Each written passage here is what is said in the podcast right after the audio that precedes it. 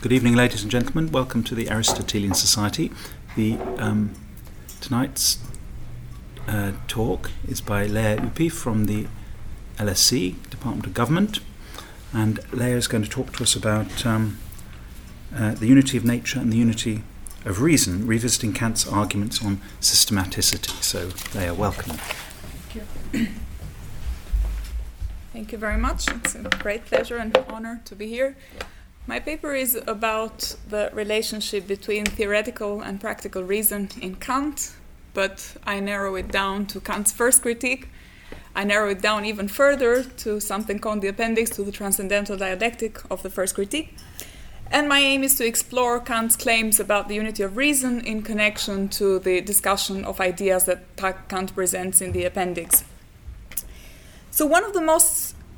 perplexing features of the defense of the unity of reason in the first critique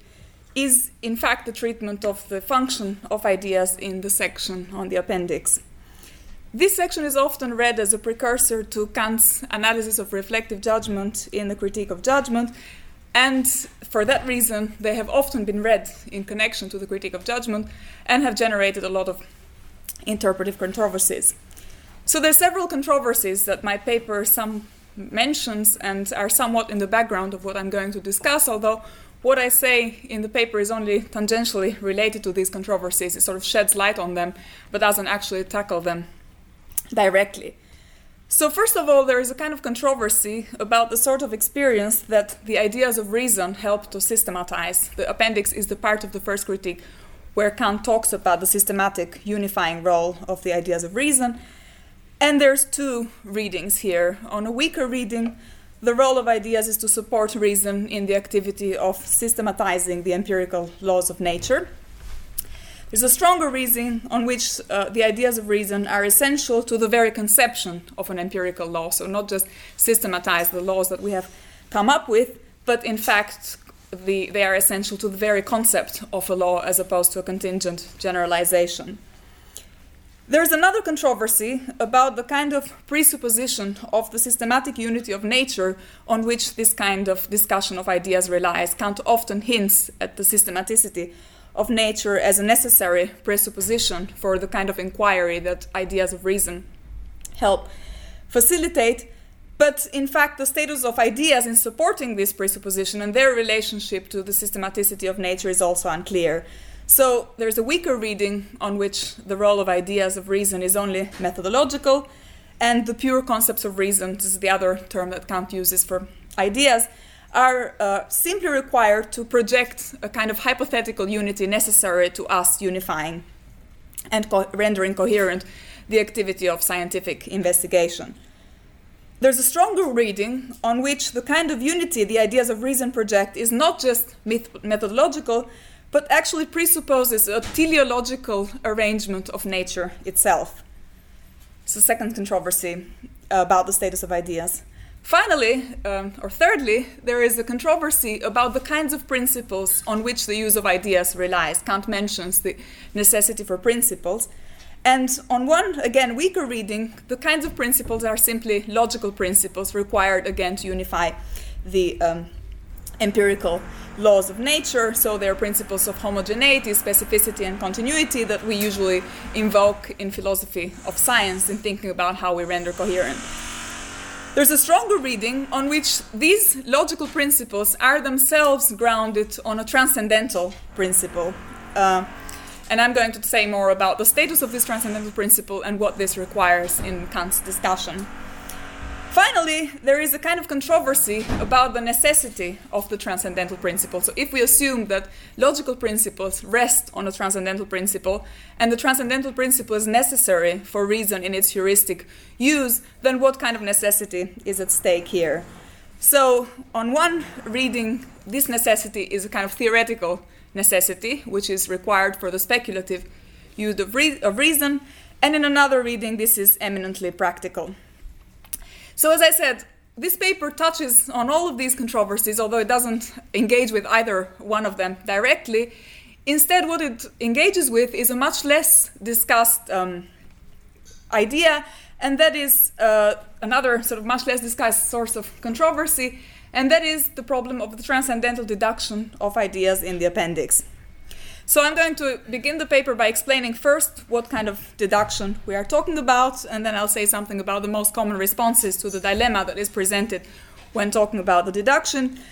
Then I'll turn to an alternative interpretation of the problem. That's the heart of my paper, which tries to explain Kant's difficulties in coming up with a deduction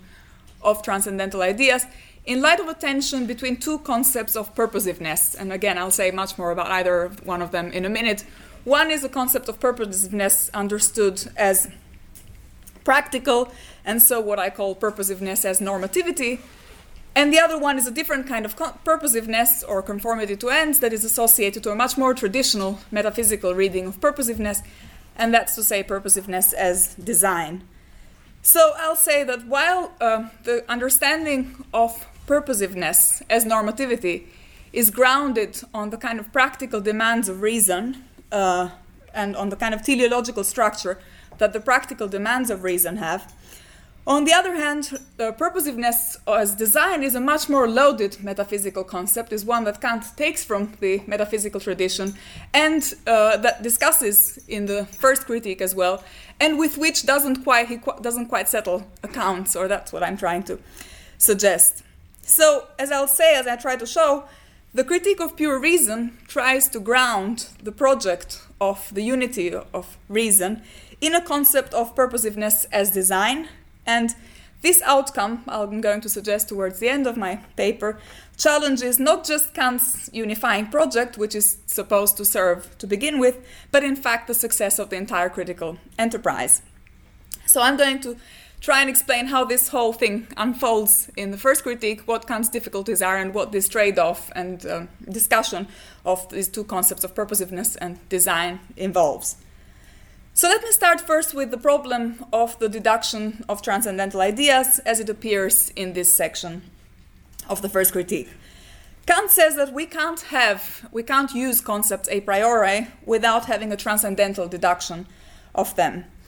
And he also uses and deploys, invokes the concept of deduction in this section of the first critique in relationship to the justification of the use of ideas of reason, which are in turn necessary to the project of unifying of empirical laws of nature in the appendix. So Kant says that if ideas are to have the least objective validity, even if it's an only indeterminate validity, they should uh, at least have a deduction of them. A deduction of them, he says, must definitely be possible. Now, authors who um, discuss Kant's concept of deduction often link this understanding of deduction to the logical way in which we often think about what deduction is. So, inferences inferential reason, uh, applying sort of thinking about known valid premises and coming up with a necessarily valid conclusion. And this is actually not the kind of deduction that Kant has in mind, either in the first critique or in any of his other successive writings when he speaks about deduction. What he has in mind instead is a legal literature that was very prominent in the 17th and 18th century, and a whole body of work known as deduction writings. Now, deduction writings were usually taken up by lawyers, and their purpose was to discuss conflicted territorial claims uh, in the Holy Roman Empire and to discuss conflicts between different jurisdictions of different princes and to come up with the justification of the validity of the claims that these uh, princes or whoever monarchs came up with in the context of the form of the Holy Roman Empire. So the idea of the deduction writings was to explore the claim that a de facto ruler of a particular territory made on that territory, to explore why that territory might have been contested, and to come up with a justification starting from the kind of de facto claim to a de jure justification of why that territorial claim might have been uh, grounded. So Kant, uh, when he writes about deduction, that's exactly what he has in mind. And the use of territorial metaphors, both in the first critique and in other writings of Kant, suggests that this is the use of the concept of deduction that he's interested in. He's interested, in other words, in claims of reason to a certain, what he calls territory of experience, that are contested and on which there are different conflicting interpretations. And he's interested in starting from the kind of de facto claim of reason to these territories to the then de jure discussion of the validity of these claims. So um, Kant suggests that the advocate of reason in the whole critical project must prove to both the skeptic and the dogmatic that certain claims of reason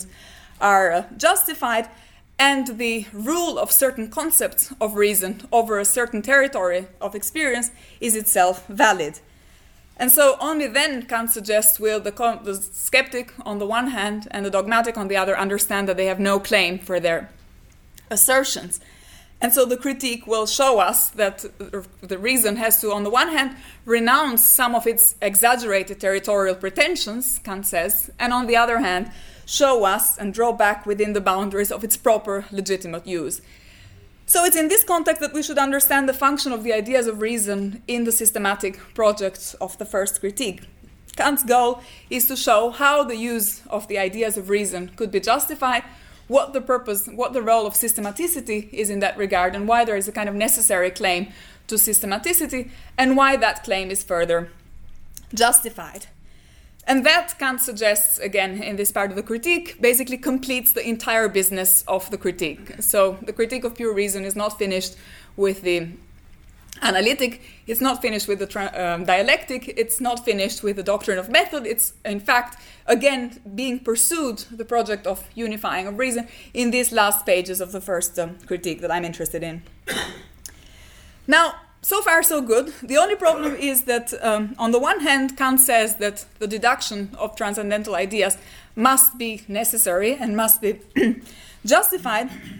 On the other hand, when he discusses the hypothetical use of the ideas of reason in the appendix, he says that a deduction of these concepts must be ruled out. And in fact, he says, and I quote, this kind of deduction is always impossible in regard to ideas. So that's where the puzzle is. Why does Kant first rule out a deduction of ideas? That's what he says in the first part of the appendix. And then go on to provide it and say, well, it's necessary, so we must have it, and so this is now the deduction that I'm giving you. And what exactly does the deduction add to the analysis of the role of ideas in the systematic organization of experience that Kant has discussed in this section of the critique? So the scholarship here, the, the, the, two passages that I've referred are very puzzling, obviously, because there is a straight contradiction. First, Kant says there is no deduction, and then he says, here I'm going to give you a deduction. And so the scholarship is again very divided on how to interpret these passages. So some people ignore the problem of deduction altogether, and they proceed as if there was no deduction, and as if Kant was not even trying to provide it in this section. Or there's a more charitable reading that is distinguished in a kind of weaker version and a stronger version. So, in the weaker explanation, basically the deduction is not a big deal. And the reason it's not a big deal, and that Kant provides it, is that the idea of systematicity of nature on which the hypothetical use of reason relies in this part of the first critique is in fact only, uh, this goes back to the first interpretation, the first controversy I was referring to earlier, is only of heuristic methodological use. It has no bearing on how the categories of the understanding are applied to create empirical concepts. So it says, well, look, Kant has a hypothetical use of reason, so the ideas of reason are necessary to the hypothetical use of reason, and therefore he must provide a deduction, so the deduction is not a problem. The problem with this interpretation is that it solves the problem of deduction only by denying that there is a problem in the first place. So, if the deduction is not a big deal, as the weaker reading suggests, then why was Kant so concerned to say, well, it's impossible to have a deduction? So, this takes us to another alternative interpretation which says, well, actually, there is a deduction and there's a stronger reading for why the deduction is necessary. And this, uh, the proponents and scholars who have engaged with the second interpretation have tried to link these claims to a debate about the defense of the unity of reason and the assertion of the supremacy of practical reason. And so, in this second interpretation, the demand for systematicity in nature comes from the nature of our reason and it's expressive of the unity of reason. But since the demand for systematicity is also a prescription, it tells us what we ought to look at the world like. Uh, it takes the form of a what it might be to follow a maxim for Kant in a practical sense. Reason ought to presuppose the systematicity of nature if it is to act consistently with itself. So basically, this reading, which links the demand for systematicity to a kind of practical demand, grounded on a sort of practical imperative for Kant, seems to have the advantage of explaining why it's apparently contradictory uh, and why there is apparently an oscillation between a kind of subjective reading of the role of ideas, which is limited, as I said, to emphasizing their heuristic role, and an objective reading, which demands that the logical use of reason be grounded on a transcendental principle. So, it's what these authors usually suggest is that Kant argues that we must assume a morally purposive unity for the sake of our moral ends. That's practical reason. And if we're interested in theoretical unity and the systematicity of reason from a theoretical perspective, we must, or we ought to, again, this must takes a practical form, assume natural purposiveness for the sake of advancing the kind of imperative to look for cognitive unity, which is at the heart of the theoretical use of reason in the first critique. Now, the problem with this reading is uh, this is the main problem with this reading is that the concept of a practical imperative has no place in the first critique. There is a lot of talk in the first critique and also in the pre critical writings about practical demands or needs, and there are references to interests of reason, for the sake of which reason must seek systematic unity. But there is actually no autonomous domain in which the principles of practical reason apply in the first critique. And reason makes no practical laws that it imposes on the world. There is nowhere in the first critique where Kant discusses the concept of a practical law that practical reason imposes. There's also no references to the latter doctrine of the categorical imperative or of transcendental freedom as necessary to solve some of the tensions that we might find in the deduction of ideas. So it seems to me that uh, the proponents of this practical reading of the deduction, who try to solve the problem by saying, well, look, it might seem contradictory, but actually it only looks contradictory because on the one hand we're thinking about theoretical reason, and on the other hand we have to take into account the practical nature of the demand for systematic uh, unity, read Kant backwards, and so they project something that we only find in the latter Kant to solve a problem that appears in the first critique. And so the remedy, I think, is too easy a remedy because it's not really textually grounded. So, what I'm um, going to suggest is, in a way, just like the weaker readings of this section of, of the role of ideas in the first critique, the stronger interpretations only solve this problem of inconsistency in the transcendental deduction of ideas, again by denying that there is a problem in the first place, by denying that there is an inconsistency. But it seems to me that if Kant wanted to resort to reason's practical use to justify the deduction of transcendental ideas, then why did he simply say, didn't say that he wanted to refer to that practical use? And again, why did he say that the deduction was impossible? Uh, if we say that there is a practical nature to the demand, then the demand must not be impossible. In fact, it's a necessary one. So, the key to the answer, I think, is basically in the ambiguous status of the notion of purposiveness in nature on which the transcendental use of ideas relies and that is necessary for the deduction of ideas in the first critique. And so, I'm going to, so, to try and suggest that for all of Kant's best efforts, he actually is unable to solve this tension between these two different understandings of purposiveness, even though they both are in the background of what Kant is trying to do in thinking about the transcendental deduction. So, to see why both the weaker and the stronger reading of the deduction miss the mark in settling Kant's ambiguities about the problem, it's important to think about the problem of deduction as a development of the problem of the hypothetical use of reason in the appendix. So, reason's hypothetical use illustrates the necessity of subsuming under a unitary idea of reason the manifold of empirical cognitions and this idea, in turn, reflects a kind of problematic universal which cannot be given in advance, but which must be presupposed for the purpose of reason's complete unity and for the purpose of its um, advancing theoretical inquiry in a systematic way. So, what Kant does is by starting from the logical application of the pure concepts of reason to the empirical laws of nature, something that I'm not going to discuss in this paper, Kant raises the problem of a possible foundation of the logical principles of scientific inquiry, so the principles of continuity, homogeneity, and so on, in a possible transcendental principle which presupposes the systematic unity of nature. And it's a kind of principle that Kant only mentions and remains in the background of the appendix, so transcendental, but the full characteristics of it are never really specified. So, what we are told is that the principle has a kind of inherent link to the postulate for the systematic unity of nature, but we're not given any further instruction on how we ought to understand these principles, and especially how this principle of purposiveness relates to the assumption about purposiveness in nature that Kant also invokes.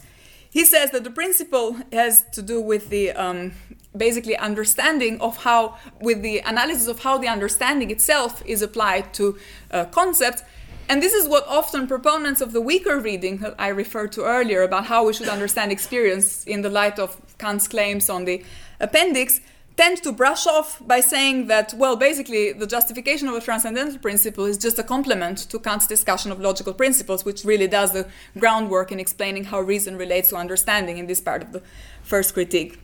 But it seems to me that this interpretation, which says, well, the transcendental principle is only a complement to what Kant does when he tries to link the use of reason to the use of understanding, actually misses what is at stake in the claim that a deduction of transcendental ideas must, after all, be necessary.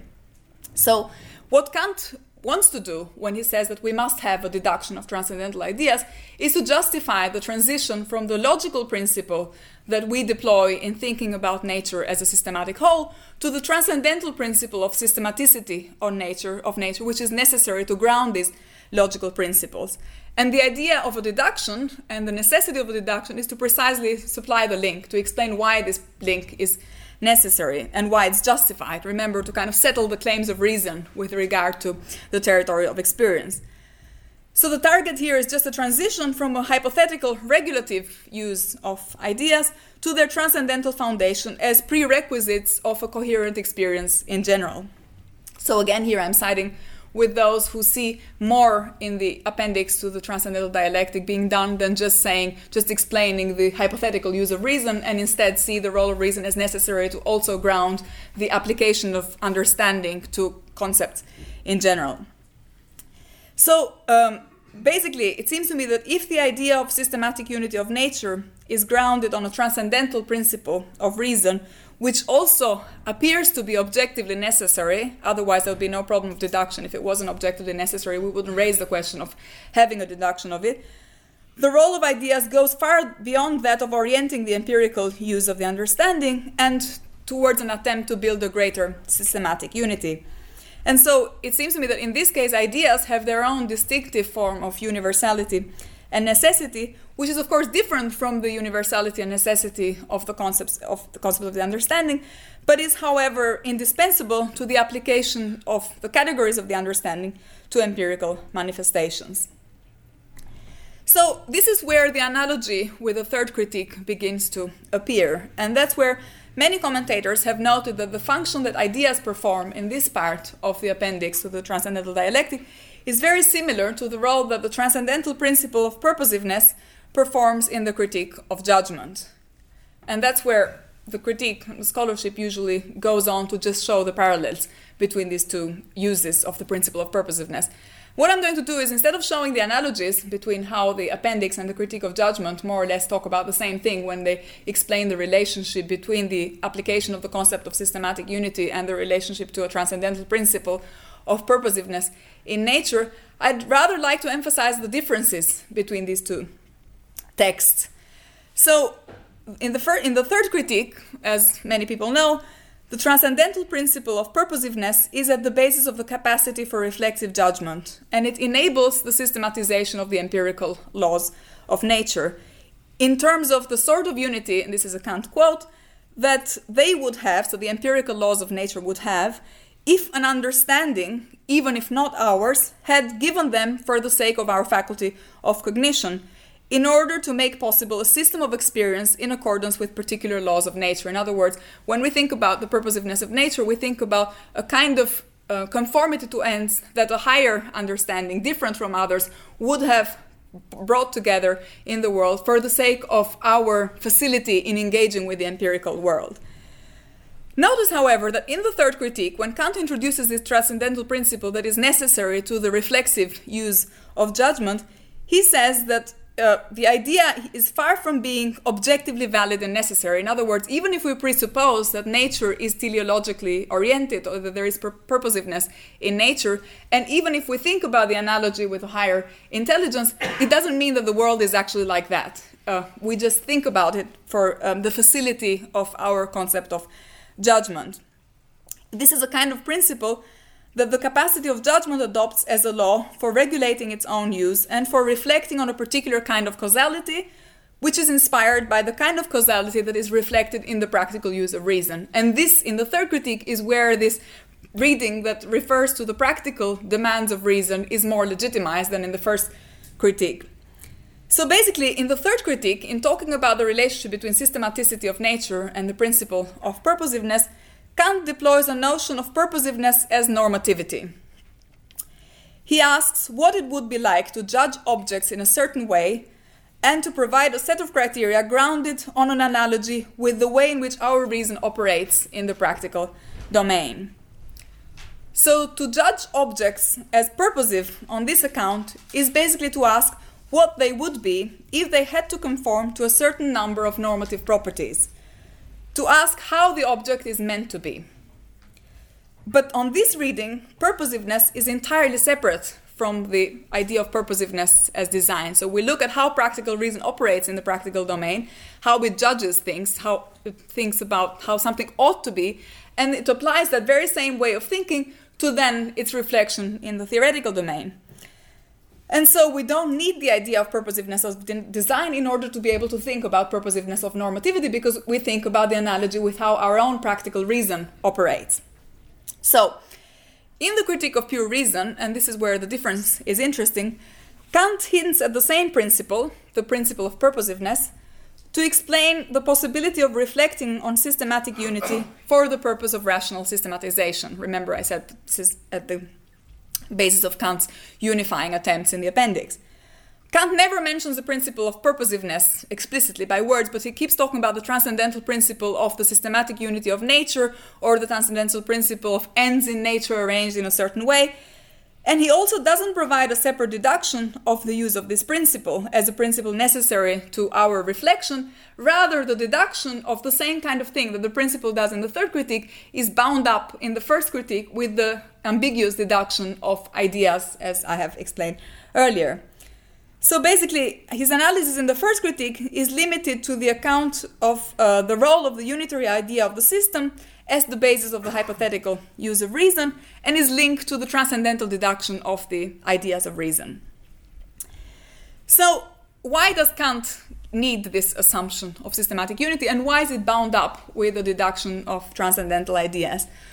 To help make sense of this claim, we might want to refer to a shorter essay on what is orientation in thinking, which Kant writes around about the same time as the first critique, and where he explains that the demand for systematic unity of nature is connected to something that he calls the rights of reason's need as a subjective ground for presupposing and assuming something which reason may not presume to know through objective grounding and which is necessary for orienting itself in thinking. So, this is a very curious right, even if you think about it, just the formulation. The right of a need is curious formulation, but it's the kind of right that, for Kant, justifies the advancement in the immeasurable space of the supersensible, which Kant says is for us filled with dark night, and is grounded on a need not only to pose the concept of the unlimited as the ground of the concepts of all limited beings, but also goes as far as the presupposition of its existence. So not only do we make a kind of theoretical claim to complete unity of knowledge, but we also presuppose something that's related to the existence of that presupposition. So, reason's right to postulate the concept of the unlimited as the ground of all concepts of limited beings is based on an unavoidable tendency, Kant wants to suggest, to reflect on the first causes of all things, so to get to the grounds of everything, and in particular, the order of ends, which is actually present in the world, leads us to postulate the existence of such a purposive world. So we just observe the connection between things in the world, and we observe that there is a kind of connection in conformity to ends. And on the basis of a theoretical need to judge about the causes of everything contingent, we also then presuppose that this connection is effectively there. So again, Kant's argument in the in the short essay I was just referring to, what is orientation in thinking, is very similar to the first critique. So what Kant says is that we must abstract from all limiting conditions of the idea of the whole so as to make possible the systematic unity of the manifold. And it's only through this idea of unity that the greatest possible empirical use of reason is guaranteed, and all combinations are seen, and I quote, as if they were ordained by a highest reason of which our reason is only a weak copy. So when we refer to such a being, Kant claims, we refer to nothing else but the rational concept of God. So, what is bound up with the transcendental deduction of ideas and the claim that there is necessity, necessity of systematic unity is first the observation that we have a need to come up with a concept of systematic unity, then the idea that if we have a need for such concepts, it must be the case that nature is purposively arranged if we observe nature to be purposively arranged, then we must also reflect about something that is at the basis of this purposive arrangement, and that is idea of an intelligence that is highest and higher than others and operates in analogy with others, but that contains the kind of unconditioned ground of all conditions, Kant says.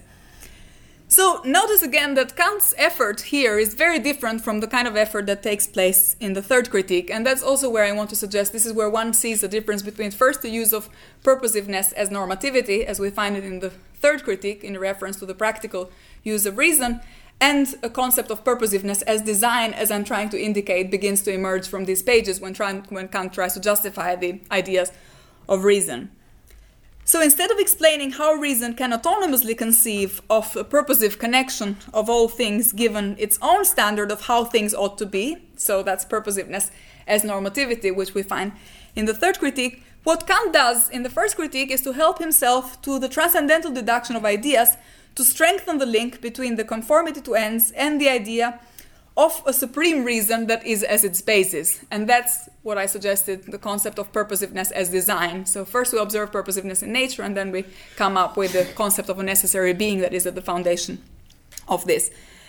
So, the principle of conformity to ends demands here that the systematic unity, I quote, be presupposed absolutely as a unity of nature. So, demand for unity of reason requires a demand for unity in nature, Kant says.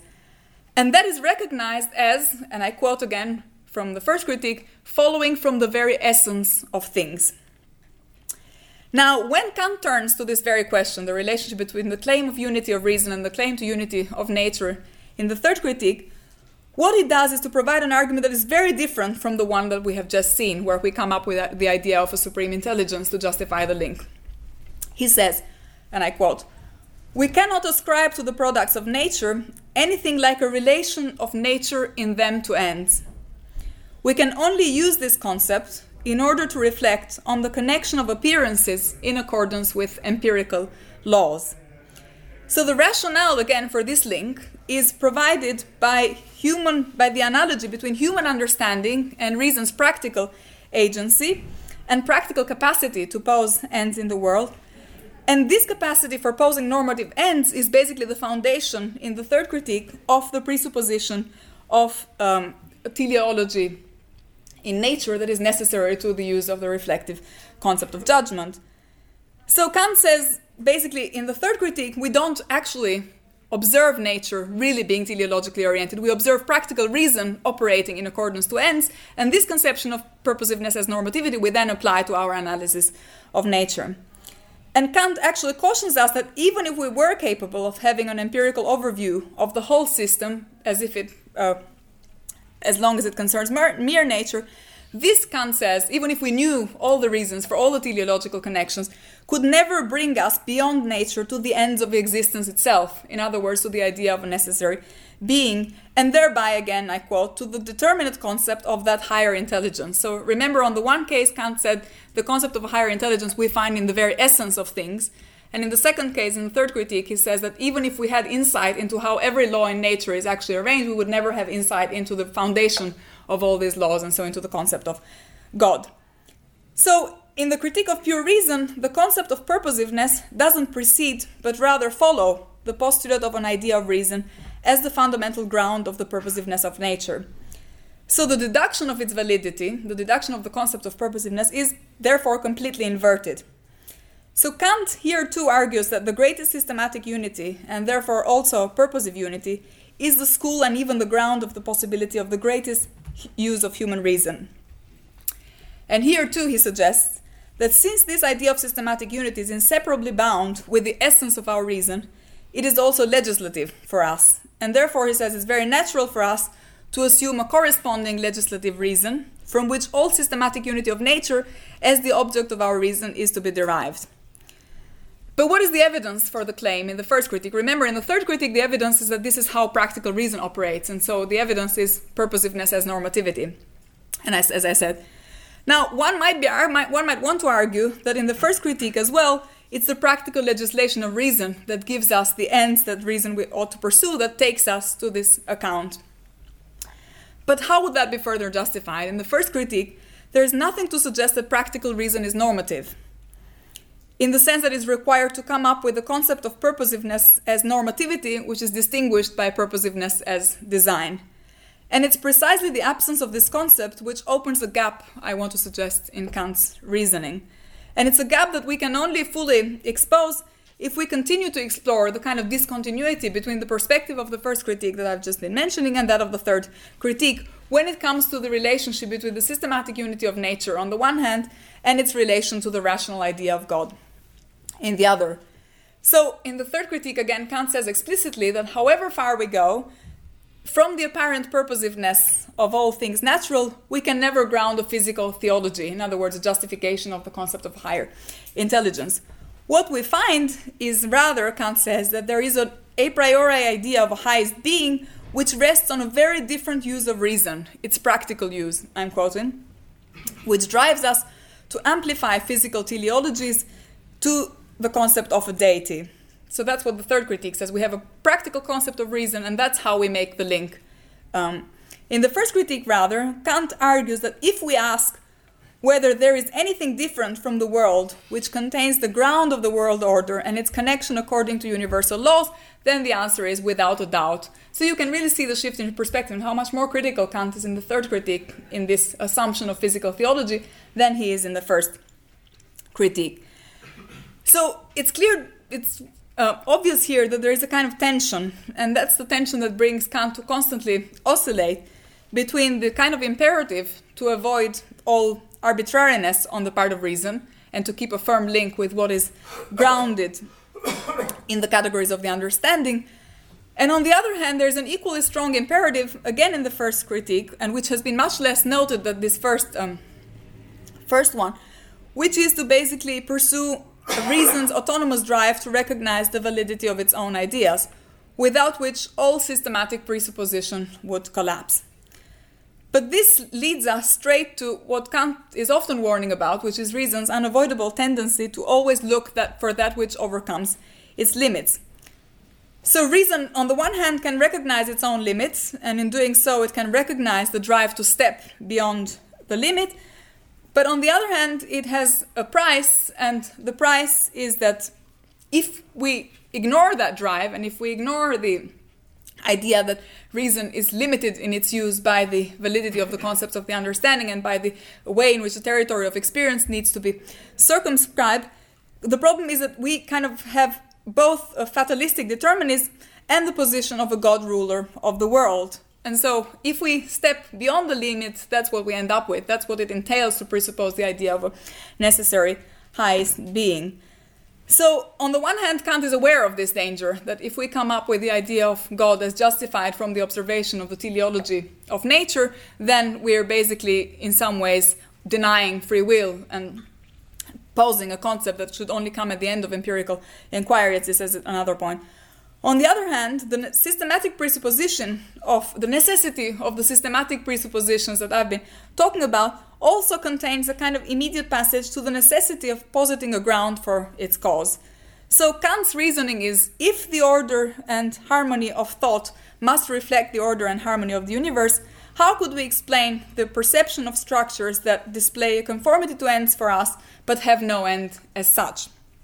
So in a way, the coherence of the use of our reason, the coherence of the hypothetical use of reason, requires a coherent structure of the universe, but then assuming a coherent structure of the universe requires an intelligent being that is at the basis of that structure. And so, as Kant puts it, basically, this can only ultimately be explained with reference to the idea of, be, of a being which is understood as self sufficient reason, which is the cause of the world through ideas of the greatest harmony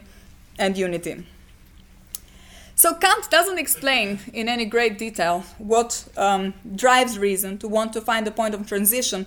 from physical teleology, so from the idea of conformity of ends to nature, to physical theology, to the justification of the rational idea of God, from the purposiveness of nature to the idea of the highest being. On the one hand, it's clearly difficult, given what the first critique has done up to the dialectic, to affirm that there is a link between the two. But it's equally hard to deny the possibility of this transition, and Kant struggles to find a stable perspective from which to develop a coherent answer to this problem. Now, there are several reasons for why Kant struggles to come up with a coherent perspective. So, firstly, there is a problem with the status of ideas, which I haven't really explained in too much detail, but basically is that the status of ideas is um, not just theoretical, but also connected to some kind of practical demand or practical need of reason. Remember what Kant referred to earlier when he talked about the rights of reason's needs. Secondly, there is the problem of having failed to develop a deduction of a specific principle of purposiveness. Remember that the deduction, the justification of the principle of purposiveness is connected to the justification of the ideas of reason. There is no principle as such that is kind of standing alone independently from the ideas of reason. And finally, there is the problem of the demand for architectonic unity, which requires a concept of the idea of a highest understanding and will. And yet, Kant doesn't explain. He, he, at some point, he talks about the concept of schema, and I don't go into too much detail in this paper on all, all that is um, required to then explain the use of the concept of schema. But basically, um, he doesn't really explain how this is supposed to operate within the limits of human faculties. So I think the difficulties that I've tried to um, highlight are even greater if we think about the dialectic of human reason and something that Kant discusses in pages previous to the appendix to the Transcendental Dialectic, which was the justification of physical theology, and where he actually engages with the traditional metaphysics on the different proofs for the uh, existence of God. And the physical, theolo- physical theological proof of the existence of God is one of them. So, on the one hand, from a merely speculative perspective, the final aim of the natural dialectic of human reason consists in directing all of its cognitions towards a systematic unitary point conceived of as a unity that is oriented towards ends. Reason, however, this is something that Kant explains in talking about the dialectic, is not authorized to infer from the subjective presupposition of this concept an objective proof of its existence.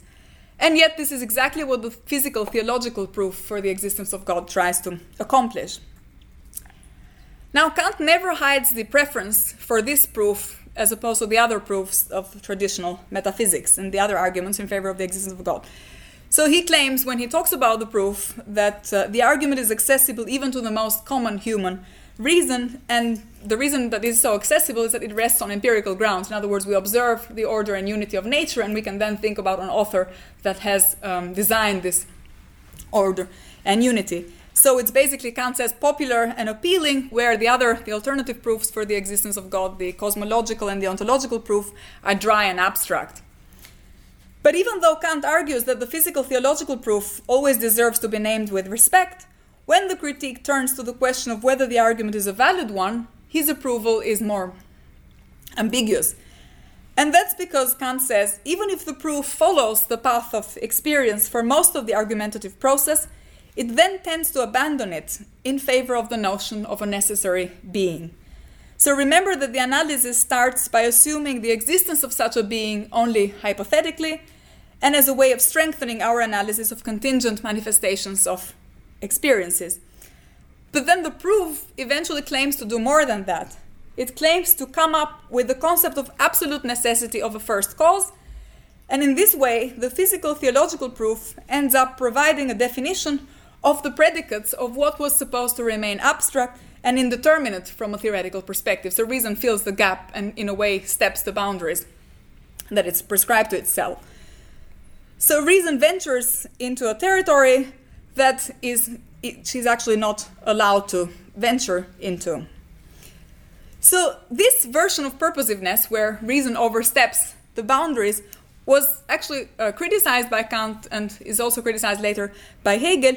and admires the end of natures wherever they appear with some plausibility. It was actually celebrated by many of the contemporaries of Kant, and that discussion of traditional metaphysics is what is at the background of Kant's discussion of physical theology in these passages. Uh, by the time of Kant's writing, the identification of the idea of purposefulness with the idea of usefulness had reduced the important metaphysical idea of theodicy, as Leibniz had conceived it, to a pedantic and trivial academic exercise which basically tried to identify in every aspect of the cosmic order the benefit to humans and therefore proofs of the wisdom of God in interfering in it. And so, although Kant was attracted to the physical theological proof of the existence of God to begin with, he was completely aware of this, and he was also aware of someone like Voltaire, who had criticized this traditional metaphysical way of thinking by saying, for example, by uh, mocking the traditional metaphysicists when, they, when he says, Well, why do we have noses? And then he said, Well, surely so that we can wear glasses. And that was the kind of joke that Voltaire was making to mock this idea of connection between purposiveness in nature and the idea of a highest intelligence at its basis. So basically, Kant says, and this he says already in an earlier essay on um, the only possible ground in support of the um, demonstration of the existence of God, although the physical theological methods should be commended for linking the idea of a benevolent legislator to the observation of purposiveness in nature, it's not immune from problems, because even if natural causes harmonize with a wise cho- choice, it doesn't follow that it has been especially instituted by an artificial provision.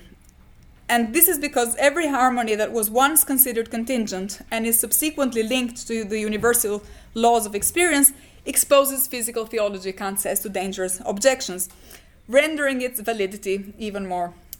restricted. So basically, uh, what we find here is uh, the question that is emphasized in the critique of pure reason in relation to the idea of ascribing constitutive validity to the idea of a supreme being. And it's the problem of what Cicero already used to refer to by the term of um, ignava ratio, or lazy reasoning, which basically Kant thought if we assume and if we presuppose the validity of physical theology and we assume the existence of an intelligent author at the basis of the order of nature, this brings reason, Kant says, to neglect all ends internal to life, considering its search already concluded when traces of such intelligent design claim to have been identified. So, lazy reason is the one that prefers to be exonerated from the investigation of whether natural effects might be produced by natural causes. And that's where the problem of assuming the validity of physical theology lies. Now, in the critique of pure reason, Kant, this mistake of kind of lazy reasoning is avoided by suggesting to consider, from the point of view of purposes, not just a few parts of nature, but the universal link between the systematic unity of nature and the idea of a highest intelligence. So, this means that in the first critique, purposiveness in accordance with the universal laws of nature becomes the ground from which no particular arrangement is accepted but arrangements are designated only in a way that is more or less discernible by us. So then, Kant argues, we will have a regulative principle of the systematic unity of a teleological connection, uh, but it's a principle which we do not determine beforehand, but may only expect while pursuing the physical mechanical connection according to universal law. So Kant says this is compatible with pursuing mechanical investigation. So, from the regulative use of the ideas of reason, we are taken to the transcendental principle of systematicity in nature. And from the transcendental principle of systematicity na- of nature, we're taken to a critical version of Leibnizian theodicy. So, just to wrap up, um, what I try to do in this paper is to show that Kant's oscillations concerning the transcendental de- um, deduction of ideas reflect a difficult relation between the logical and the transcendental principle for the systematic unity of nature, which is at the heart of the appendix. And this is a problem that I suggest the appendix continues to problematize without ever being able to solve. And I suggest that the source of the problem, and this is not something that has been theorized by those who read the appendix in connection to the critique of judgment, is actually the relationship between teleology on the one hand and physical theology on the other. So the idea of purposiveness as necessary for the hypothetical use of reason, or what will later become the reflective use of the principle of judgment, and the assumption of an intelligent designer of the world. So it seems to me that although Kant's thoughts on this matter in the first critique have clearly significantly evolved from the time of his pre critical writings, the evolution is not as stark as one might initially be inclined to think. The reasons for the difficulty are basically in the ambiguous status of transcendental ideas. a status which seems to continue oscillating between the mere hypothetical acceptance of the validity of ideas on the one hand, which requires some kind of faith in an unspecified supreme being schematized through the ideas of reason, and the necessity of this faith coupled with the need to recognize it as more than a mere being in thought. And again, this goes back to the rights of reason's need. This is what reason demands, and this is what reason needs, and that's how it grounds the presupposition that it needs. Now, the nature of the need is grounded in an interest of reason, which is clearly difficult to reduce to an interest of a purely speculative nature, although speculative interests also play a role, and has an important practical dimension. But how the realm of the practical is supposed to work in the appendix, we are never clearly told, and it's not easy to infer on the basis of anything that Kant says before that in the first critique. And so we don't really solve the problem of the appendix, but at least what we do is by recognizing that these passages are self contradictory, is to explain the rationale for the contradiction. So we don't just get rid of these passages, as many authors have done, to say, well, Kant is clearly he doesn't really know what he's talking about when he says there is a deduction and then uh, there is there can be no deduction and then there is a deduction. He's just being inconsistent. In fact we can see that there is an inconsistency that is due to the fact that the relationship between theoretical and practical reason in the first critique is not at all worked out. And to the extent that it's not worked out the relationship between teleology and physical theology is not worked out in the way in which it is worked out later in the third critique so I started, as I said, by uh, describing the kind of puzzle about the transcendental deduction of ideas, and I started also with an attempt to question, to interrogate some of the most common interpretation of these passages. And as I said, I didn't want to completely side with authors who just emphasize that these pages have a self-contradictory nature, but I also try to illustrate the weakness of other readings who say that there is no problem here whatsoever, that um, Kant is being consistent through and through. So, my interpretation is grounded on an effort to show the relevance of transcendental theology for Kant's attempts to defend the unity of reason and to show that the demand for unity is both theoretical and practical. But to complete the transition from one domain to the other, Kant needs a transcendental principle of purposiveness, which is very different from the one that is available in the first critique. And it's a kind of principle of purposiveness whose status must be very clearly distinguished from purposiveness as design, like the one that is being, in fact, entangled in the first critique. So, Kant, to deliver on the promise of a deduction, what he needs is to link natural purposiveness to physical theology, and that's what he actually does effectively in the first critique.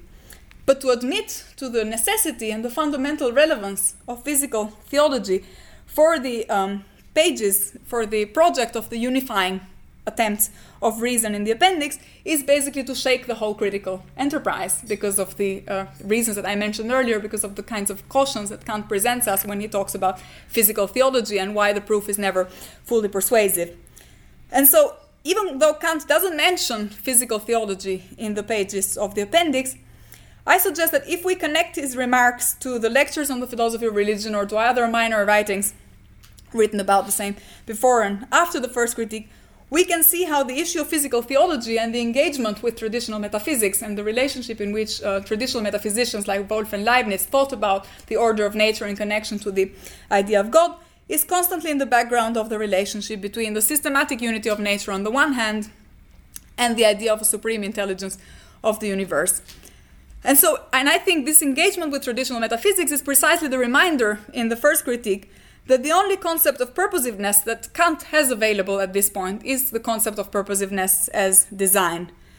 And I think this is also one of the most important and most often neglected elements that mark a difference between the use of the concept of purposiveness in the first critique and the use of the concept of purposiveness as grounds for reflective judgment in the third. As I sp- try to explain, the third critique has a much clearer conception of purposiveness as normativity because it's clearly rooted to a conception of practical reason where the constitutive practical nature of ideas is unambiguous, and where the practical use of reason is much more sharply distinguished from the speculative use of reason than it is in the first critique. So, even though the first critique gives us some vague indications concerning the practical demands and needs of reason, it doesn't show us a clear path on how to respond to these needs. And this failed attempt to provide a persuasive transcendental deduction of ideas deserves, I think, much more scrutiny than it has been given so far. I think it's one of the most interesting angles from which to explore the paths that the first critique doesn't take. And it's also one of the most interesting angles from which to shed light on what needs to be there for the unifying teleological project of reason to actually succeed. But as I try to suggest, it's not an unproblematic attempt, and it's not also not one that we can brush off by simply invoking Kant's account of practical reason, as many authors have recently tried to do. So I'll stop there. Thank you.